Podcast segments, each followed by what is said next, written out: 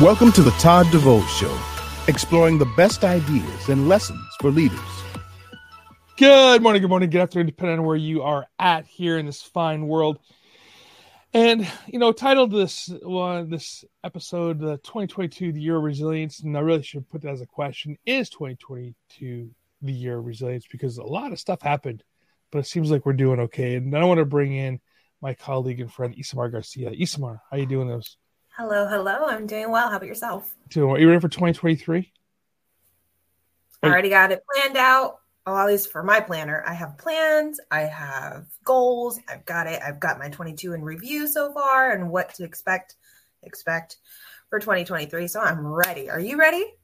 Yeah, I'm ready. You know, uh, this week was a little kind of off for me. I, I actually had to get a uh, uh, what do you call that? A root canal. So that was fun. Yeah. Yep. Yeah. Fun. Yeah. Being sarcastic. Yeah. Oh, okay. fun wouldn't be the word I put on there, but it's like I, I got to tell everybody, like if you start to have that tooth pain, don't. I, I was like, oh, I'll just wait till after the holidays because I don't want to bother anybody, and I'm just like, ah, oh, it was miserable. So. Uh, go get go get it. if you have tooth pain, get it checked out. Don't don't be like me and be a knucklehead and wait till you're, you know, 10, 10 on your pain scale. So yeah, that was that was so yeah, that kind of put me a little bit back behind. But other than that, I think uh, we're we're doing well. Got to got to clean up some stuff and finish uh, doing some uh, some writing. So yeah, I'm looking for a clean 2023. But that's what we're here to talk about. We're here to talk about 2022 and the review. Yes. So we got a list of a few things that I think are kind of interesting, and I, am going to go through them not necessarily in order of any importance, but just kind of how we threw this list together. And we'll go. We'll start with Twitter. Um, it's funny when we brought Twitter up on the list.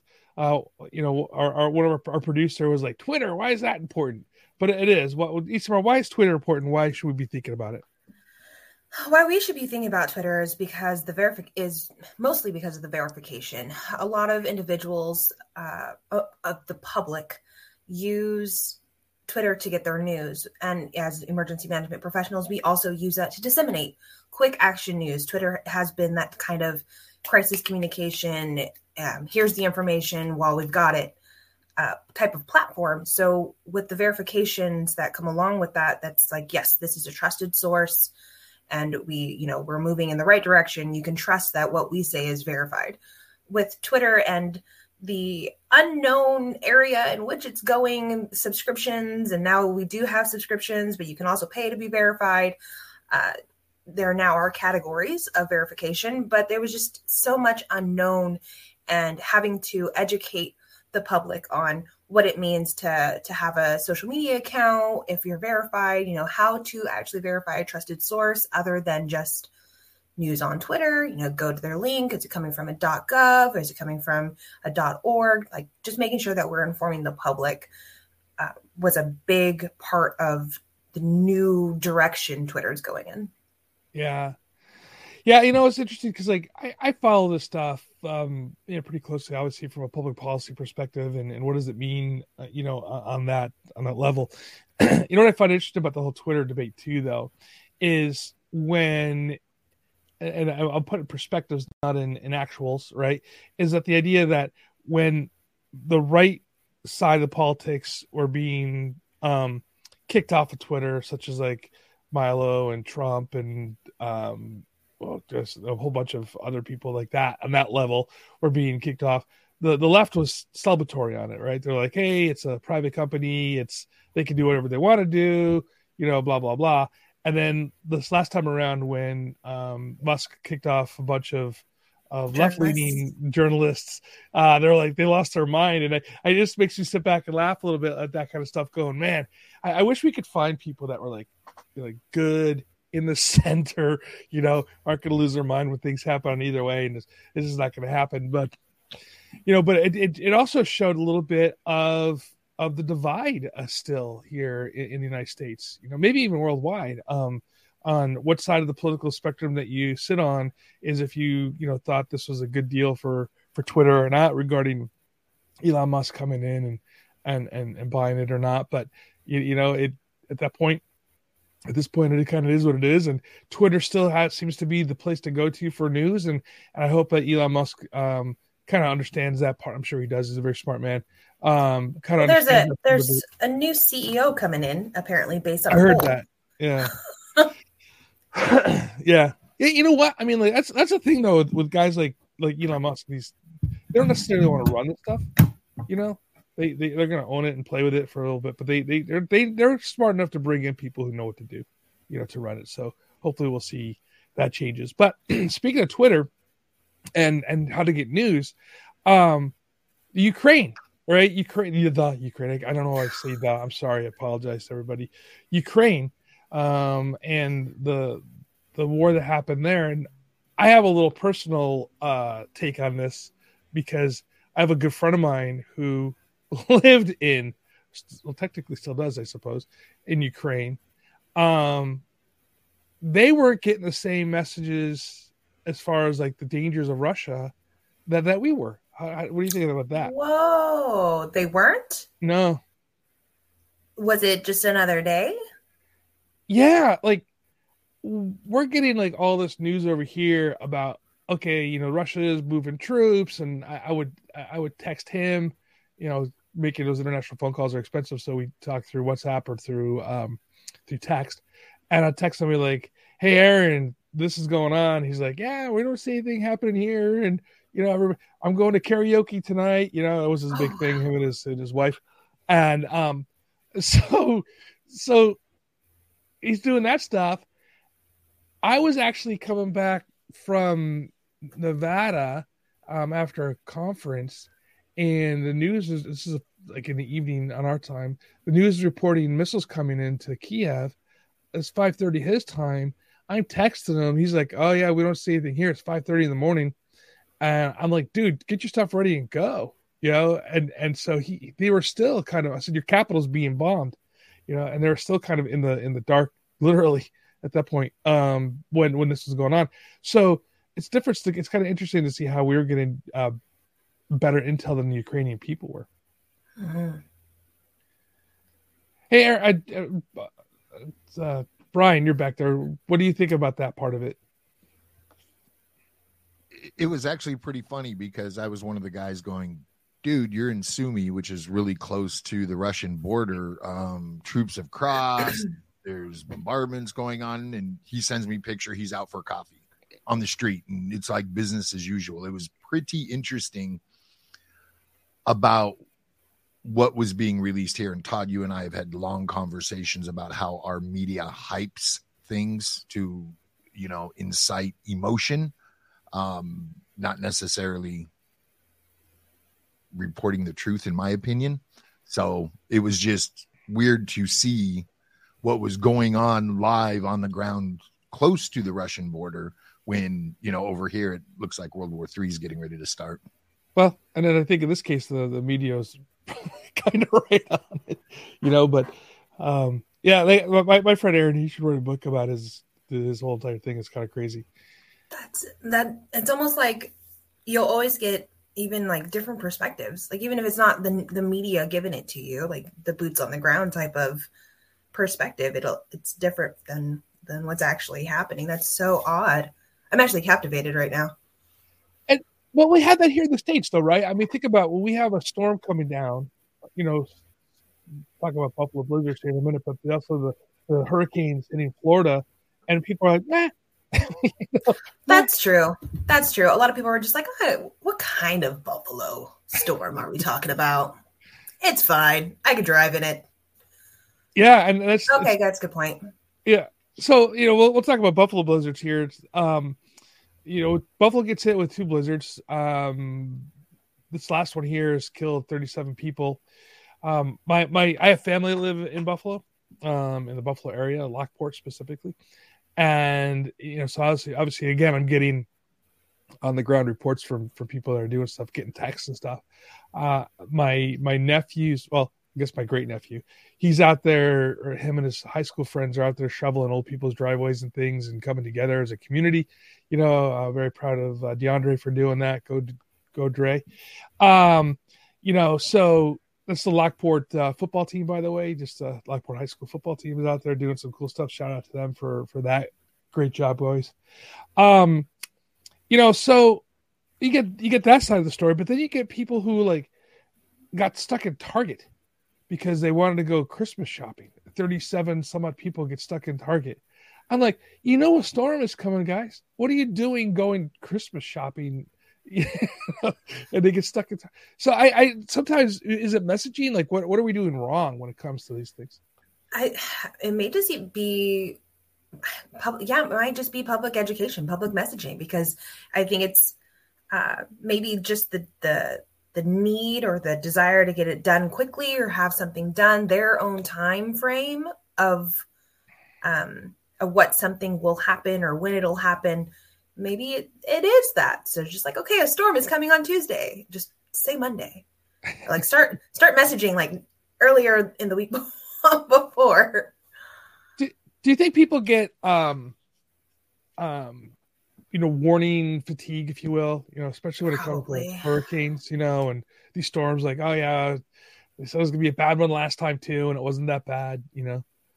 Yeah well i mean in the in this area we have a, a flood a, a, localized flood warning and everyone that i've heard so far heard i'm like yeah flood. Flood warning. The street's right. just going to be flooded momentarily that's about it. I'm like oh yeah well there are sandbags you know go this is the sandbag location it's like no need yeah. Oh. okay. Yeah, I, I, I, worked. You know, obviously, everybody knows I worked in in EMS for many years, and we've had lots of cars that would go through the flood areas and get swept downstream and have to do, uh, you know, rescues on them and stuff like this. So yeah, people don't. That's the turn around, don't drown. You know, campaign yeah. we have out here. Uh, it's true, right? You know, standing water doesn't mean standing water, and and uh, it does take cars down. So yeah, people just don't pay attention to to warnings. Um, Maybe it's how we're categorizing them too. Like, I mean, we we did a restructuring with a warning and advisory, but maybe maybe there needs to be a full category system for everything to measure the severity. maybe. I mean, look at COVID, right? You know, I mean, COVID comes out, um, everybody goes like, you know, 2020, everybody goes into a panic.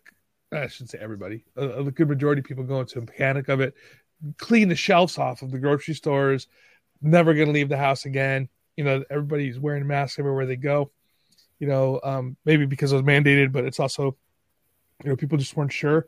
And then once they felt comfortable with it, then it became like two camps again, politically divided, right? You have the, you know, anti-vaxxers versus the vaxxers. You have the mask wearers versus the non-mask wearers. You know, and, and then, then, everything so, in between. right. and then you know public health messages were being ignored or, or, or being exploited politically on both sides of the political spectrum.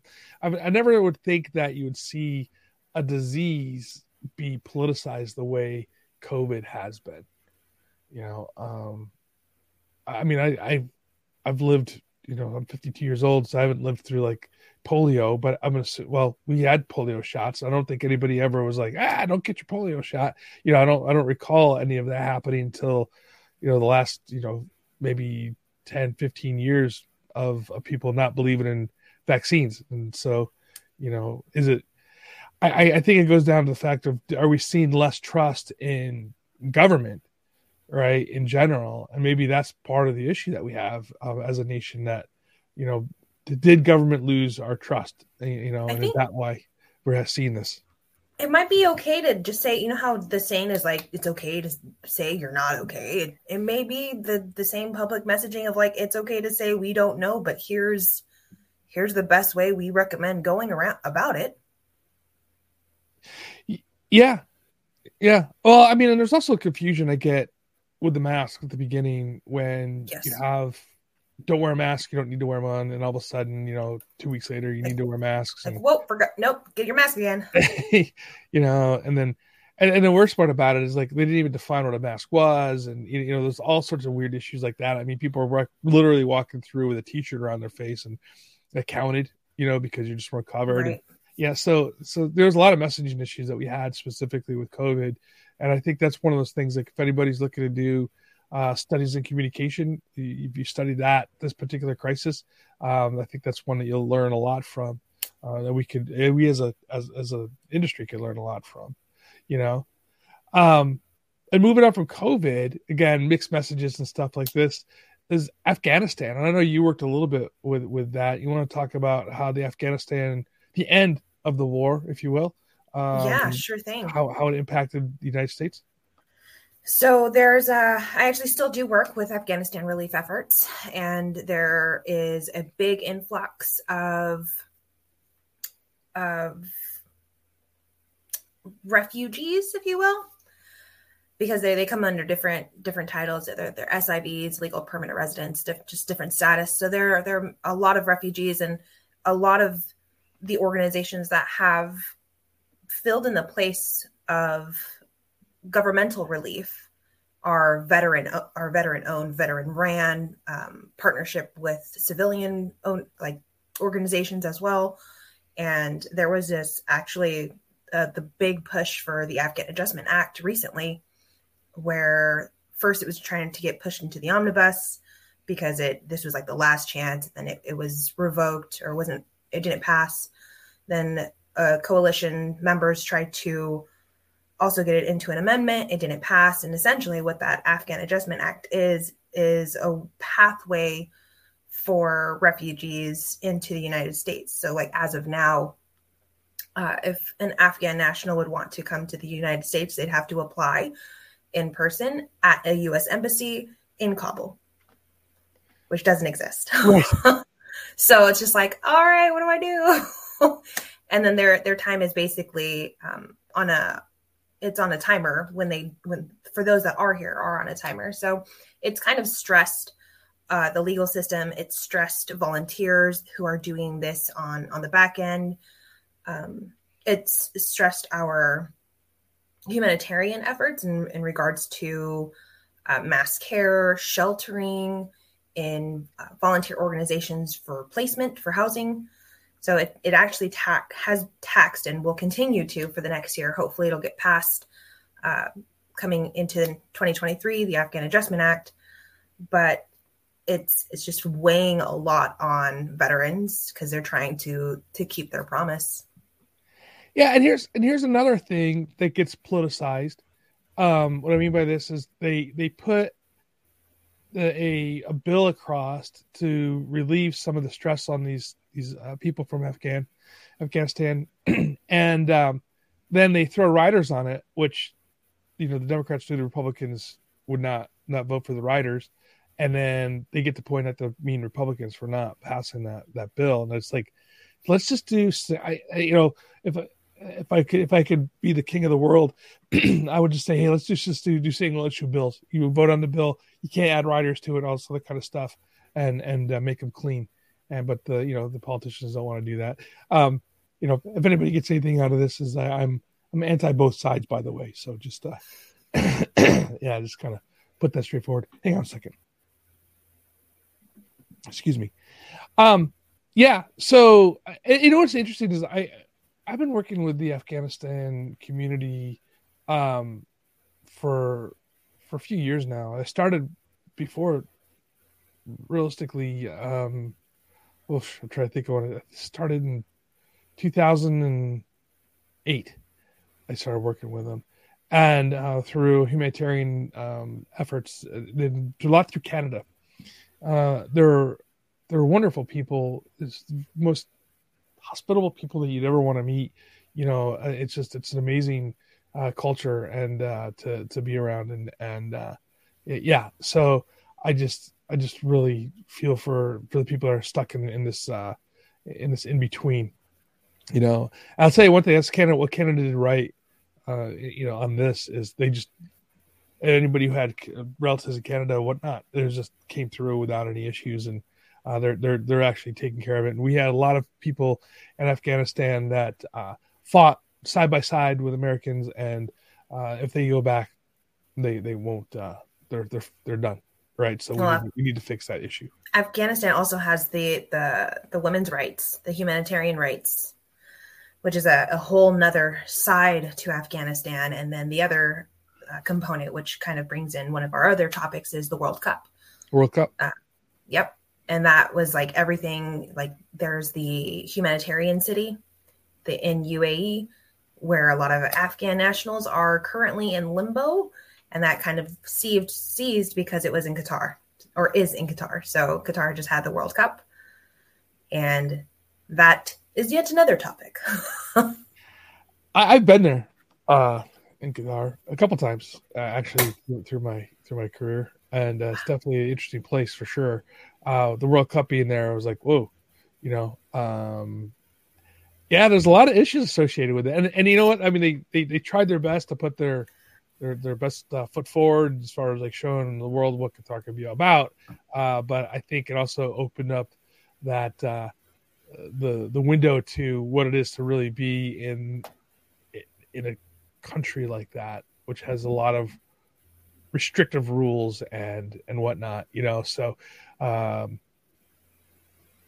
that goes the but on the other side of it though is the World Cup also opened the eyes for like a lot of weirdness, right? Like Morocco gets beat by France, and then the French in Paris, um, both the Moroccans, because I guess there's a large Moroccan population in Paris, start rioting and burning stuff because of the loss, and then you have the French that are protest or running around being happy and burning stuff because they they they won. So that that's an interesting uh, take. I, I don't understand world soccer fans, and I mean this truly.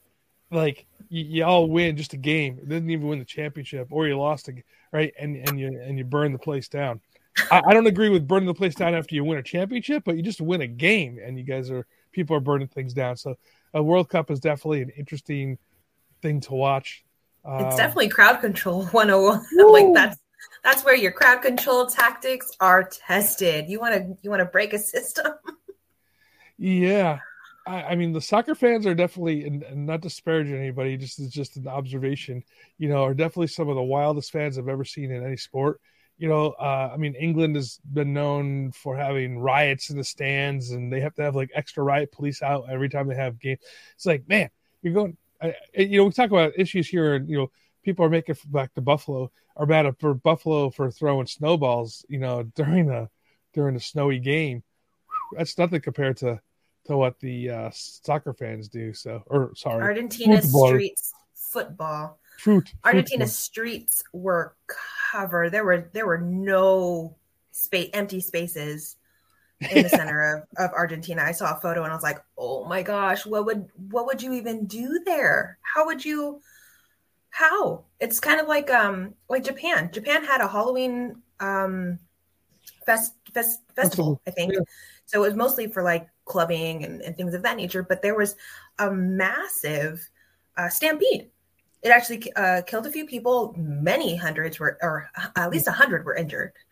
Um, and then it was just like that's how how do you go about things like that where it's just complete chaos and there's human bodies everywhere it's a lot yeah.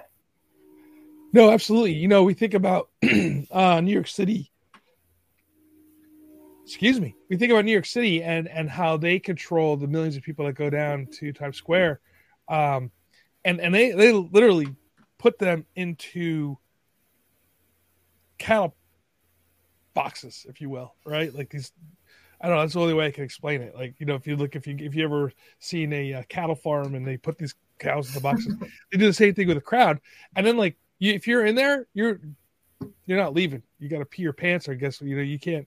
It's it's it's amazing. Um, yeah, but that's the only way they can control it. You know, so New York City does a good job on controlling the crowds in the years, but uh, I think that's like the only place I've ever really seen be that organized uh, but they've been doing it for for hundreds of years, right? You know, hundreds, I guess, hundred years, whatever. When they when they start doing that, Brian, dropping the ball, um, you know, so you got you got that going on, um, but then you know, crowd control. Well, I mean, even with protests, you know, we go all the way back to you know January sixth, if you will, with the stuff that's going on over there. You know, um, the protests that happen in D.C. all the time, but not only in the United States do we have crazy protests happening all over the place. I mean, if you remember the summer of 2020, um, you know, it was the summer violence where they're burning buildings down and protests all over the place. You know, it's not just the United States that does this; it happens all over the world. And Canada has a truck driver strike. Um, they drove from British Columbia, uh, and I guess from well, yeah, to Ottawa, and uh, you know, did all sorts of crazy stuff, and the government action on that was was kind of crazy. They basically crazy. I mean, ins- insanely strict. They basically called all the truck drivers uh, terrorists under their um, under the Canadian law, and took their money, took their assets, started doing. You know, they're like, okay, you're going to protest. We're gonna and and I'll take that. yeah, and I've, I'm like, whoa. I mean, I get it. You know, it was it was annoying. You know, people they're making lots of noise, doing all sorts of kind of stuff. But at the same time, is that or are we seeing uh, freedoms being plucked away from from from that? You know, and I just bring that up because it was just it was an insane thing to see but it was a really crazy draconian um, reaction from the Canadian government, in my my opinion. I I think there are I think they're fighting for causes that are legitimate. I mean, even like the the rail uh, strike, the railroad strike, that was coming down as well, and that took two times of near actual striking, right? Like a, a sure pause to all r- railroad commerce everywhere. Because if they don't all agree, then they all strike and that was the the biggest thing. And then some of them and i i i will tell you i don't know enough about this in this topic in general but i there was one of them one of the topics that i read by passing it was just like they're wanting paid sick time or paid i think it was like paid sick time. And yeah. i was just like yeah that's that sounds like a good fair reason.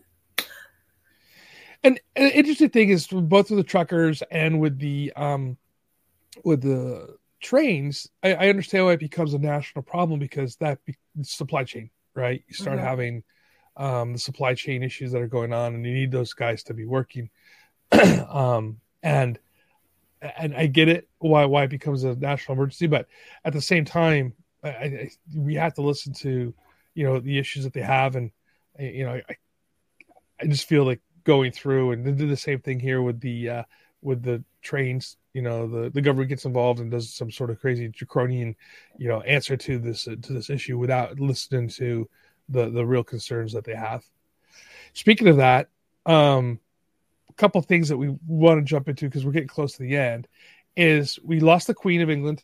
Say we she was a, a worldwide um uh, person who was you know obviously been around for for 70 years, I think, 70 something years. Longest reigning monarch yeah. for Britain.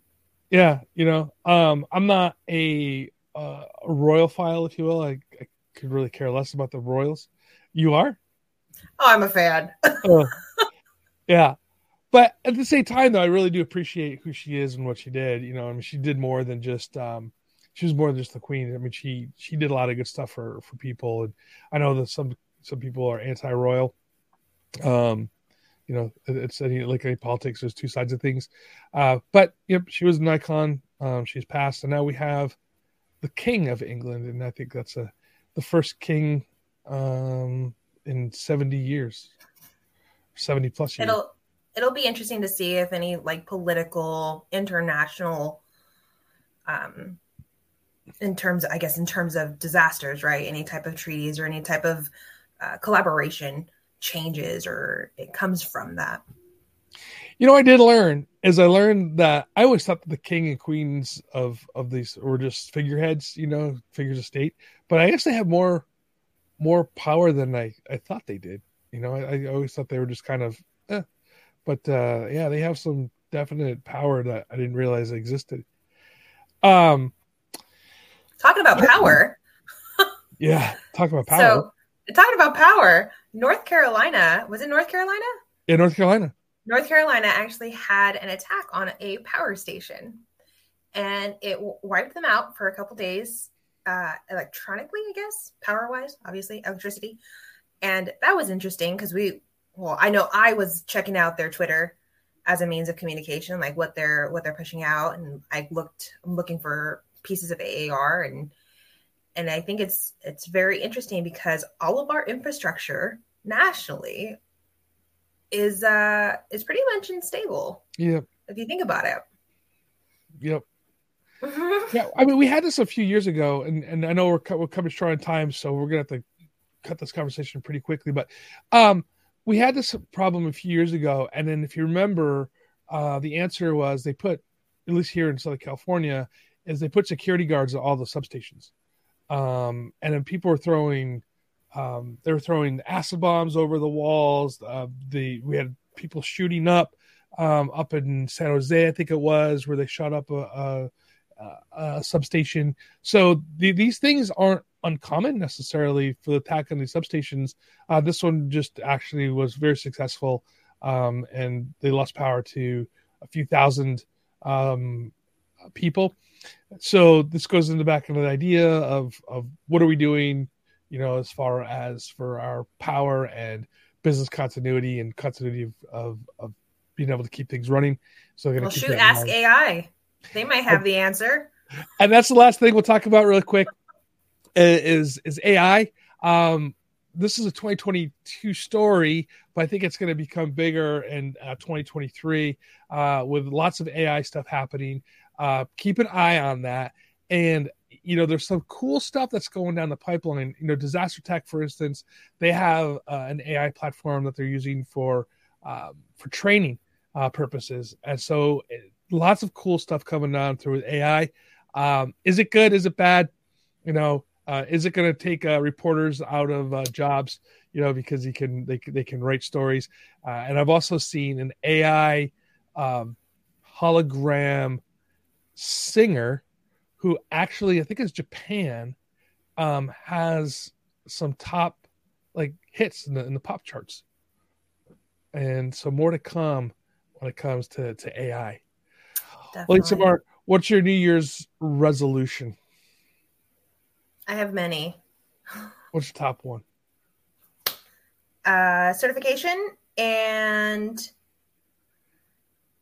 personal was to visit Hawaii.